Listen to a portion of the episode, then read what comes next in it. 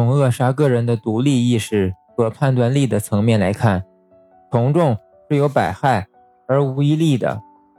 站在客观存在的公理与事实面前，有时我们也不得不认同，如母鸡会下蛋，公鸡不会下蛋，这个被众人承认的常识，谁能不从呢？在日常交往中，点头意味着肯定，摇头意味着否定，而这种肯定。与否定的表示，在印度某地恰恰相反。当你到了这个地方的时候，如果不入乡随俗，就会寸步难行。因此，对从众这一社会心理和行为，人们要学会具体问题具体分析，不能认为从众就是没有主见，就是墙上一棵草，风吹一边倒。生活中，我们要发扬从众的积极性。必从众的消极面，努力培养和提高自己独立思考和明辨是非的能力，遇事和看待问题，既要慎重考虑多数人的意见和做法，也要有自己的思考和分析，从而使判断能够正确，并从此来决定自己的行动。凡事都从众或都反从众的行为和意识都要不得的。独立思考是获得独立人格的唯一途径。培养独立思考能力，有时候也需要技术性的方法，比如怀疑一切的勇气。十岁的小学生们坐满了整间教室，他们得按照要求解决一个关于上学途中安全过马路的问题。那些曾在其他地方成功运用的方法，在孩子们的脑海中闪现出来，比如采用交通工具静音设备、架设天桥、穿上荧光外套。采取限速措施等，所有的观点都循规蹈矩，而这些恰恰也是老师们期望听到的结果。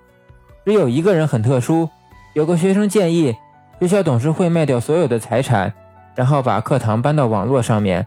不过老师们可不希望这样，这个想法也许并不成熟或者普遍，甚至是不可能的。于是他成为了全班同学的笑柄。但我们应当注意到。那大概是仅有的一个敢被阐述出来的独立想法。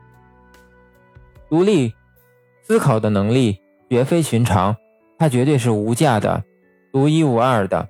你在报纸或电视上读到、看到的种种，都不是什么独特的东西。无论我们在主流媒体上学到了什么，那倒是生搬硬套的常规知识。在这个世界上，大多数情况下，没有任何一样事物是与众不同的。这是个悲剧。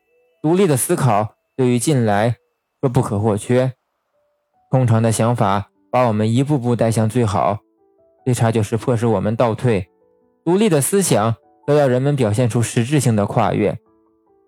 从逻辑上看，当像别人那样思考时，我们能够期望得到的最佳结果，只能是达到他们已经达到的。假如我们的目标是超越前人的功绩，就要拒绝平庸。而不是去想什么不可能。我们应当在惯性思维中变得与众不同。幸运的是，独特思维并不需要所谓的过人之智，也不是非得受过良好的教育才能达到。想想小孩子们，惯性思维讲鞋是拿来穿在脚上，而香蕉是要吃的；独特思维则是孩子们试着品尝鞋子，然后把香蕉踩到脚下。尚未形成的惯性思维，加上无稽的童言。他们在大人眼中就是这样，于是孩子们可以随心所欲地把自己的点子付之实践。有时候孩子们也许会错，但在某些情况下，他们会正确的叫你大吃一惊。